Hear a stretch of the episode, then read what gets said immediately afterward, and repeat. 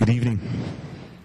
I love the sound of all the footsteps going down the stairs, the life in this community.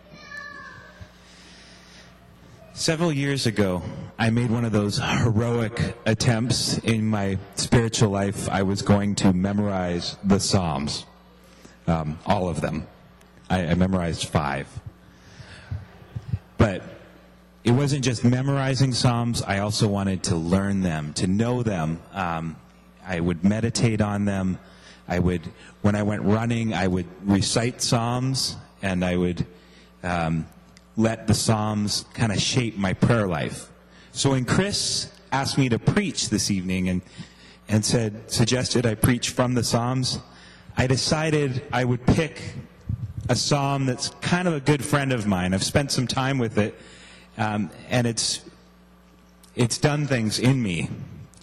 And I'd like to read that for you in a moment, but before we get there, I want to ask you a question. What part of yourself do you hide from others? Think about it for about 10 seconds and then share that with your neighbor. Yeah. All right, I won't do that. That every every introvert introvert in the room just had a heart attack. So.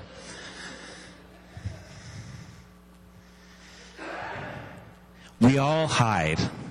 There are places, I call it shadow dwelling. We are shadow dwellers because there are things, some of them sins, like the psalm that Sarah just read, secret sins. We hide the sinful parts of ourselves. We also hide the parts of ourselves that cause shame. Um, for my part, I think I come by shadow dwelling somewhat honestly. I can remember when I was 13, my parents separated. My mom had had an affair. Um, and for months, we did not know what was going to happen in their relationship. Um, and I remember my sister, who felt particularly hurt and betrayed, uh, needing to talk to somebody. So she talked to her supervisor at a Christian camp she worked at in the in the summer, and she talked to a couple other mentor type people. And when my mom found out about it, she was livid. How dare she share private family matters, family struggles in public? How dare she? I remember an uncomfortable conversation. My sister and I both tethered to the back seat of the car, unable to escape. And I knew from that moment some things you never share. I was well into my 20s before I talked about that with anybody. My parents survived that particular, their marriage survived that particular crisis. They did divorce 13 years later amid a, a new round of anger and accusation. And when that happened, I can remember being almost physically unable to, to tell people what was going on in my heart. And, you know, inside, full of anger, mistrust, not knowing how to process that, but I couldn't talk about it. I was a Christian. I believed in community and being vulnerable. I told people that you need to be authentic and share yourself. And I knew that the people around me were safe people. And I, by God's grace, I could talk to a few of them. But I can remember a Bible study I led where one of the people, you know, out of concern, was asking me what was, what was going on with me. And I could not form the words. It just hung in the back of my throat. But enough about me. Let's talk about you.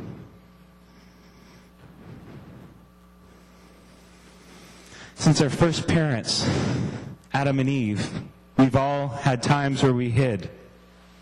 Adam and Eve hid when they ate of the forbidden fruit, and we hide.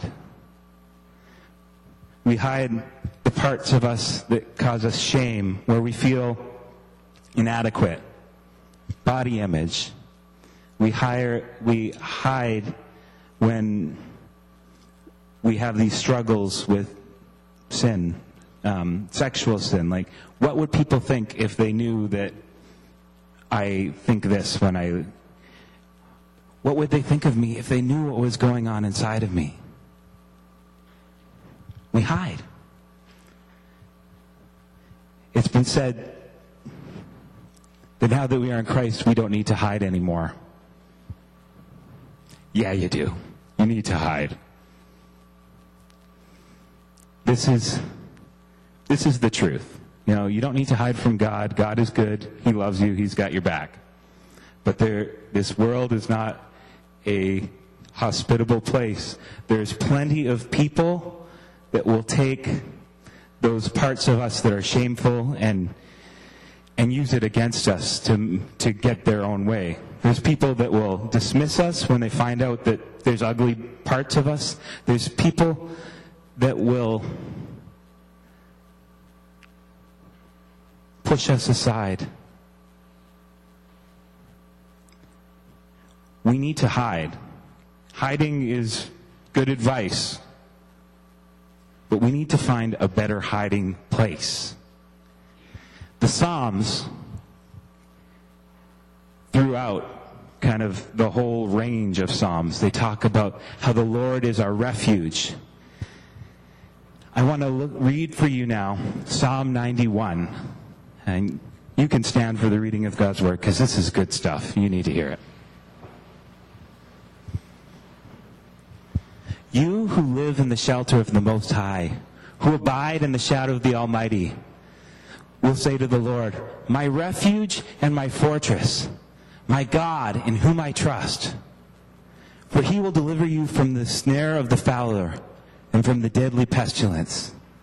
He will cover you with his pinions, and under his wings you will find shelter. His faithfulness is a shield and buckler. You will not fear the terror of the night, or the arrow that flies by day, or the pestilence that stalks in darkness, or the destruction that wastes at noonday. You will a, ten, a thousand may fall at your side, ten thousand at your right hand, but it will not come near you.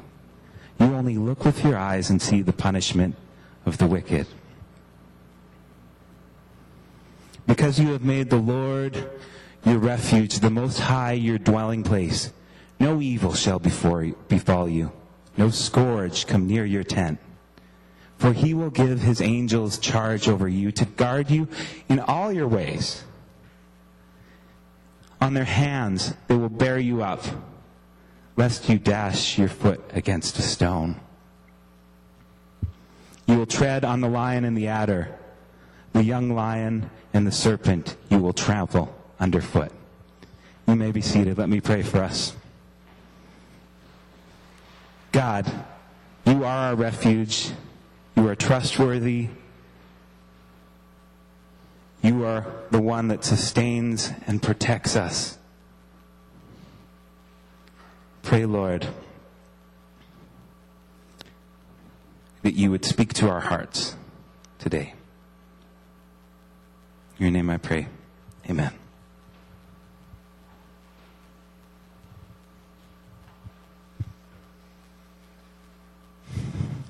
This is really, truly one of my favorite Psalms but it's kind of a difficult psalm for me. And maybe it's a difficult psalm for you because it seems almost too good to be true. It, it sounds like it's saying, if God's protecting you, nothing bad will ever happen to you. Nothing. Not, you won't even come close to anything bad happen. And that doesn't ring true with my experience, and I know it doesn't ring true with your experience. There are things that we've suffered. There's hard things that we've had to go through. The psalm that Sarah read, Psalm 90, is another psalm that talks about how the Lord is our dwelling place and our refuge and our deliverance. And it's, it's got this hope, but it also acknowledges how hard life is. It's easy for me to talk about a lament psalm because it says, hey, God is in control, but you know, life is hard. There's still hope, but life is hard. So Psalm 90 tells us the Lord has been a dwelling place for all generations, and then it says our life is but a breath. It's got this ephemeral quality. It will, we, we're here for a little bit, we die, God is angry at our secret sins, and yet there's hope. And I can, I can preach that psalm. That is, that is a message we need to hear. But then I get to this psalm, and it, you know, you will not fear the terror of the night, or the arrow that flies by day, or the, or the, uh,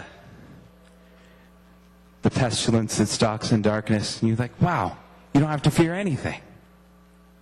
I used to, when I was, would run and, and recite the psalm, I gotta tell you, I felt invincible. You get to that part where, you know, you know, Lord will give the angels charge over you, guard you all, all your ways. On their hands, they will raise you up so that your feet will not stumble. And I think, wow, I'm not falling down. You'll tread on the lion and the adder, young lion and the serpent you will trample underfoot. You're like, wow, I am invincible. I could keep running forever. I, I can strap on my hammer pants and, and do the running man because you can't touch this. It's amazing.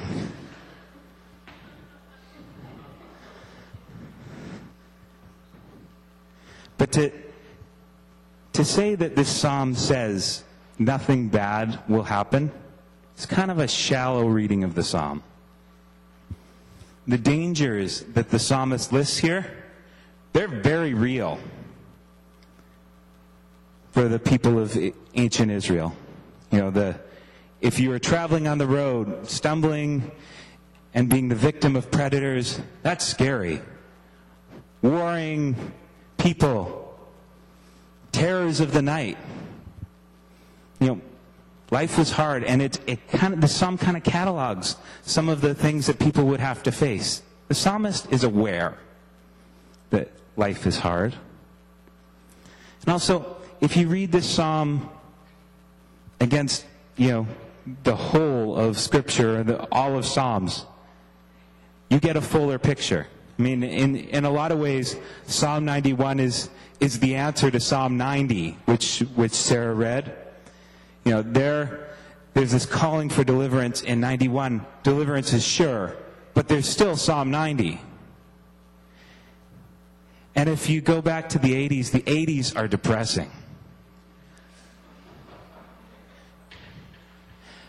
N.T. Wright, um, Many of you have read some of his books. He has a recent book on the Psalms where he said, What the Psalms does in us, it does cumulatively. Um, John Calvin, the Protestant reformer, said that the Psalms names the entire anatomy of the soul.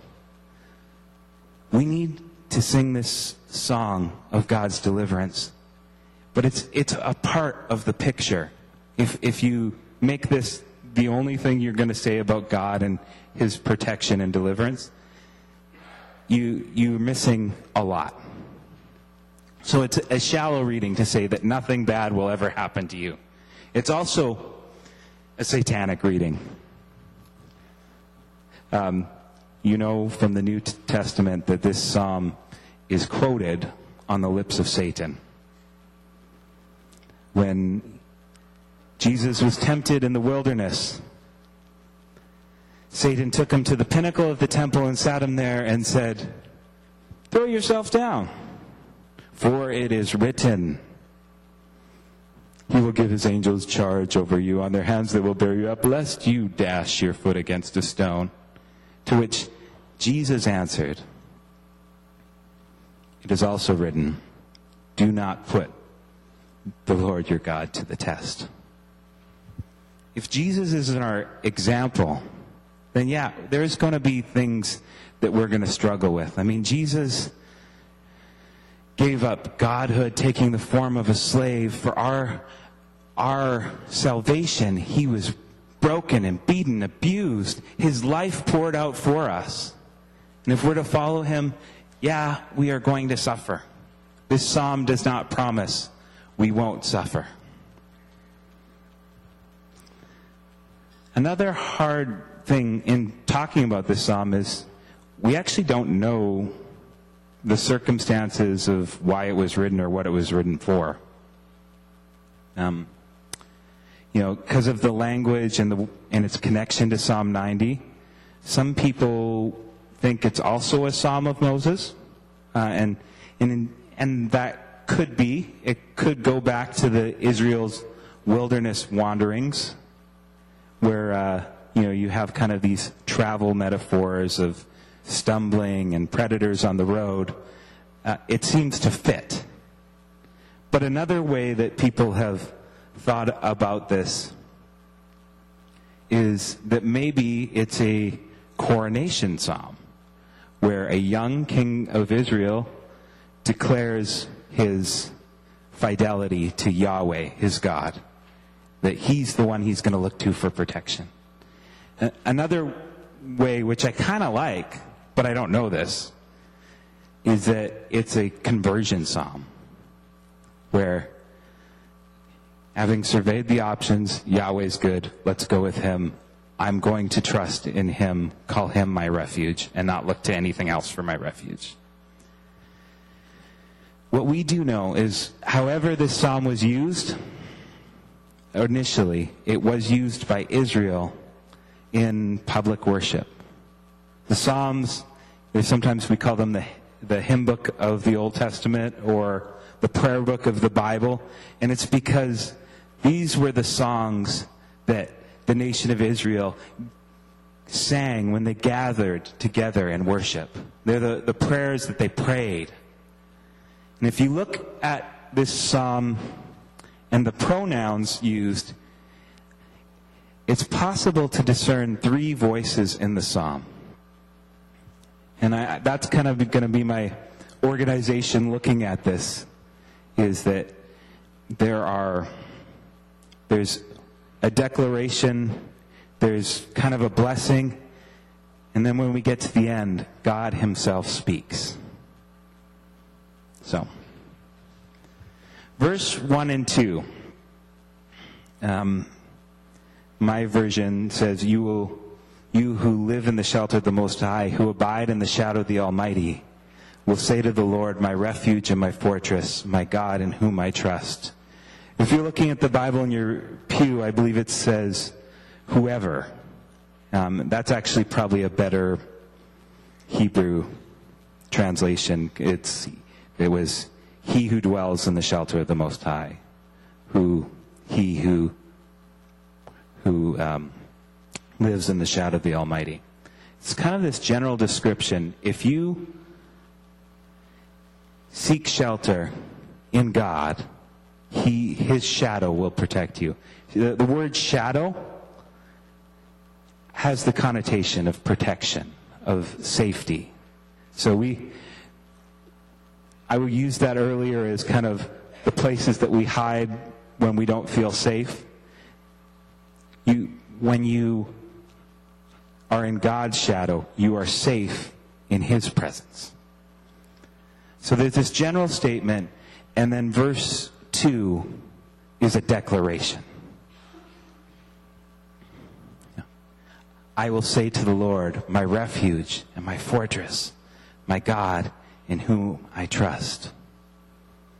We have similar declarations like this. We might say, uh, many of us who became Christians saying the sinner's prayer might have said that God, we know that we've mussed our life up, that um, you have provided a way for us in Christ. And then we would have said, and I give my life to you and trust you as my Lord and Savior, the forgiver and leader of my life. But this isn't just a conversion experience. This is something that we need to do over and over again we say when we face various trials and things that scare us, Lord. Those who seek refuge in you know your protection and your presence. I'll say, You are my refuge and my fortress. You are my God in whom I trust.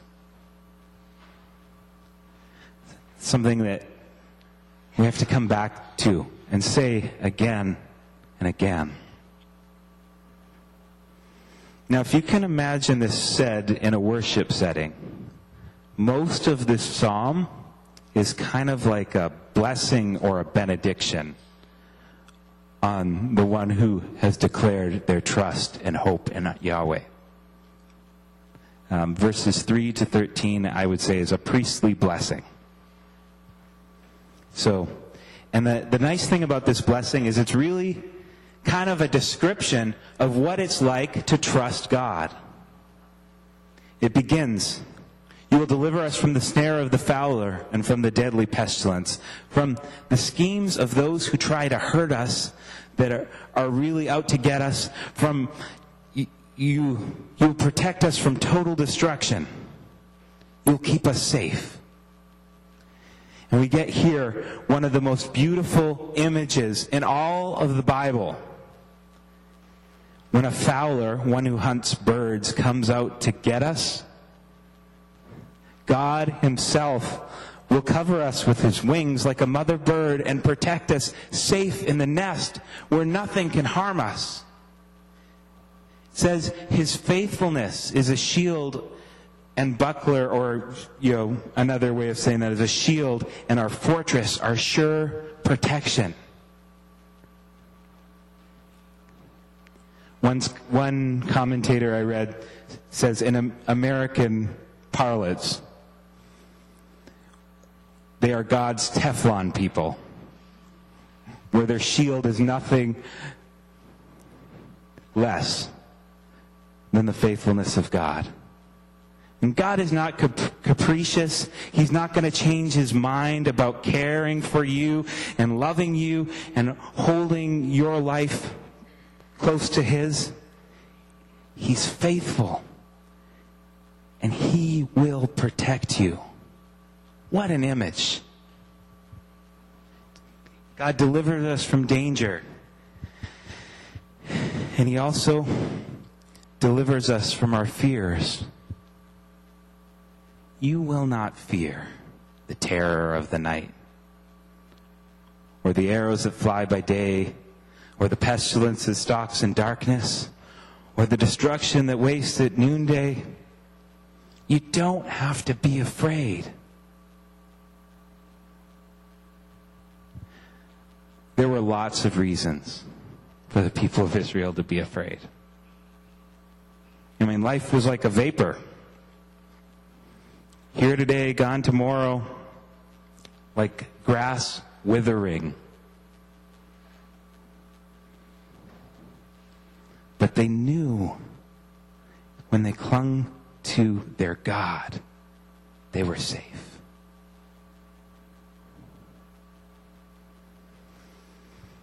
This is the truth for us. There are lots of things that make us afraid. They're not necessarily the same fears that are presented in this psalm. I was kind of trying to think about if the psalmist wrote today what we would list as our dangers that we would face. Certainly wouldn't be scared of a wild animal on the road most most of the time.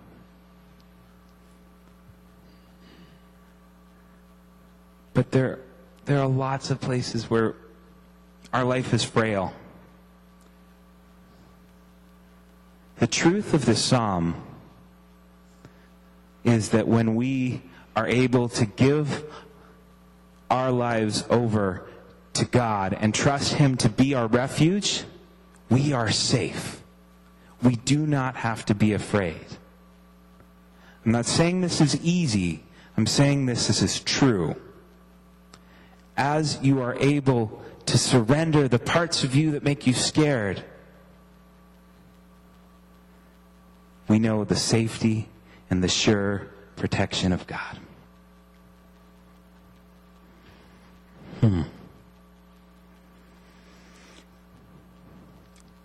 God delivers us from death. A thousand may fall at my side, ten thousand at my right hand, but it will not come near me. Only look with my eyes and see the punishment of the wicked. Hmm. We're all going to die. But the truth is, as we have experienced life in Christ, though dying, we will not die. The, the truth of the psalm, I think, is, is really for us Christians. That as we've come to know Jesus and have hidden our life in Him, we know the truth of everlasting hope, of the life to come. There are things that will hurt us. There are things that will hurt the ones we love, but we are secure in knowing that Christ, our righteousness, has paid the price for us.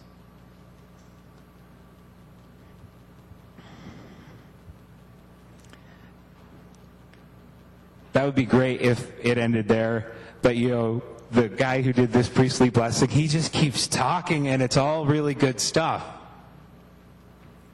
He holds out to us the promise of freedom from evil and from harm. Because you have made the Lord your refuge, the Most High your dwelling place, no evil shall befall you, no scourge come near your tent. Wow. He says that we have angelic protection. He'll give his angels charge over you. On their hands they will bear you up so you will not dash your foot against a stone. I don't pretend to understand this. I, I believe in angels. We see them in the Bible. We see sometimes them intervene in the lives of people and give God's messages. We're told in Hebrews that when we're hospitable to strangers, we could be entertaining angels unaware. And that's really cool. But this is the encouraging thing about this. That is, if God is our refuge, He will use all the resources at His disposal, the, those who are under His authority, the angels, us, messengers to one another, to protect us to keep us safe, to guide our steps. That's incredible. We can trust in God's miraculous work in our life. And this, uh, this last part of the, the blessing is, is the part about treading on lions and the adders and young lions and serpents. These weren't like little garden snakes that gum the rake when you're when you're raking up your lawn after you you freshly mowed it. These weren't house cats. No, these were probably cobras that if they bit you, their venom would kill you. And there was no hope. These were predators that would tear your flesh off your bones and leave you dead. And what is said here is that we will be the ones that tread and trample them. It's interesting that the part about miraculous angelic protection is what Satan quotes when he talks to Jesus and gets him to kind of use his rights as God's own son as sort of a diplomatic immunity or a get out of gravity free card or whatever.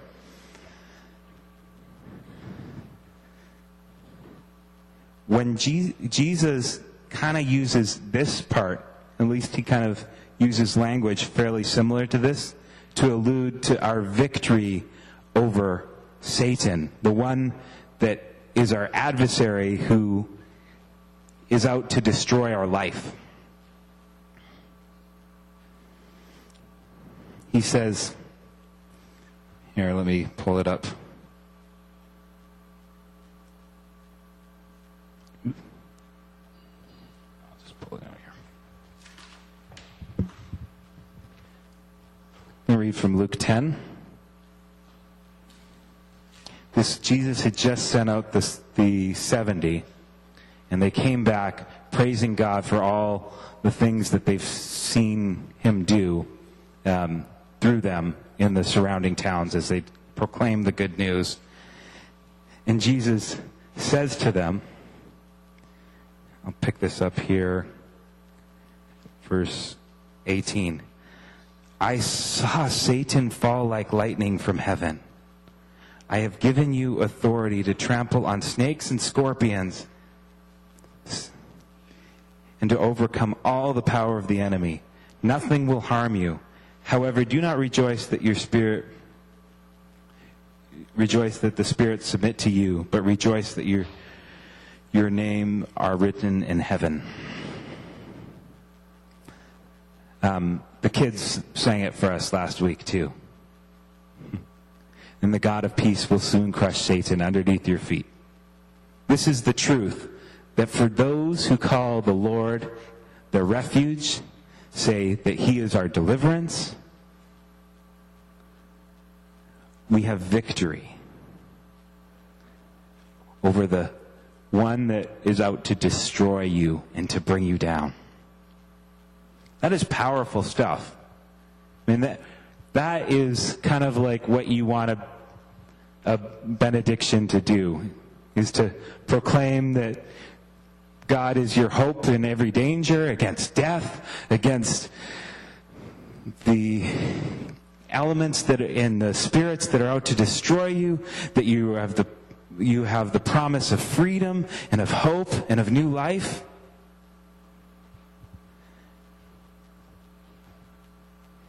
And it is that moment that God speaks.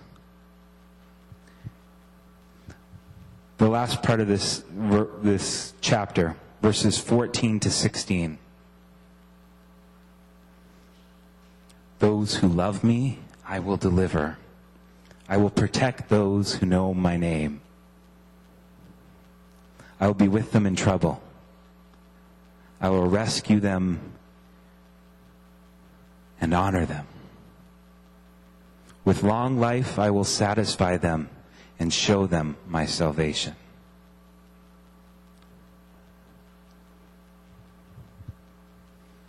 this isn't new information in the psalm. This isn't like a divine twist. Most of this has already been said. This is God speaking. Speaking to the one who declares that God is their hope and their refuge. This is what God says to you. These are the words that he speaks over your life.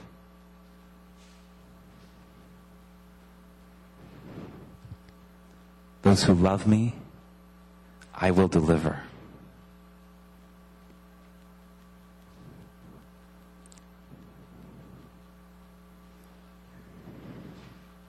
I will protect those who know my name. I'll be with you in your troubles. I will rescue you. I will honor you. With long life, eternal life, abundant life. I will satisfy you. I will show you my salvation. Salvation in the Hebrew Bible is a big concept. We tend to think of this as like God will save us from our sins but salvation is this whole expansive reality that we enter into. We are in God. Everything is new.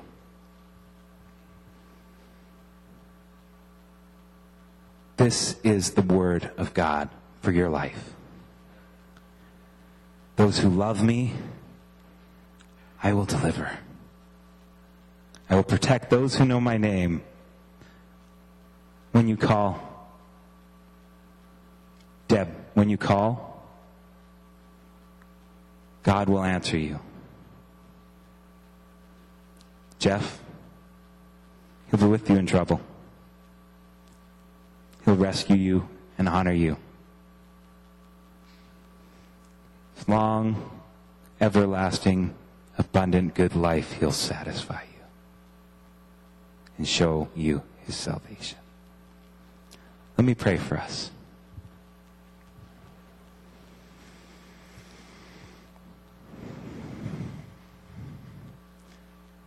God, even now, there are parts of ourself that cause us to recoil and hide from others.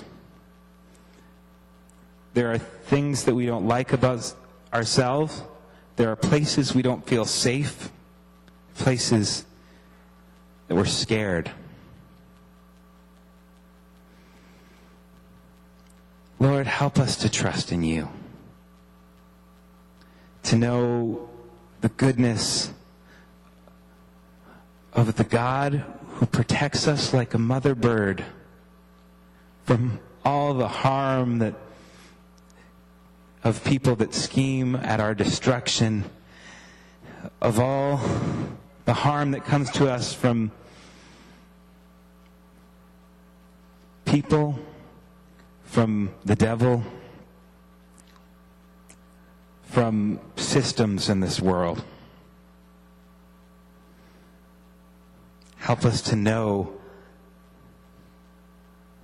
that you are with us, and then in your arms we are fully and completely safe, loved, rescued honored. In your name I pray. Amen.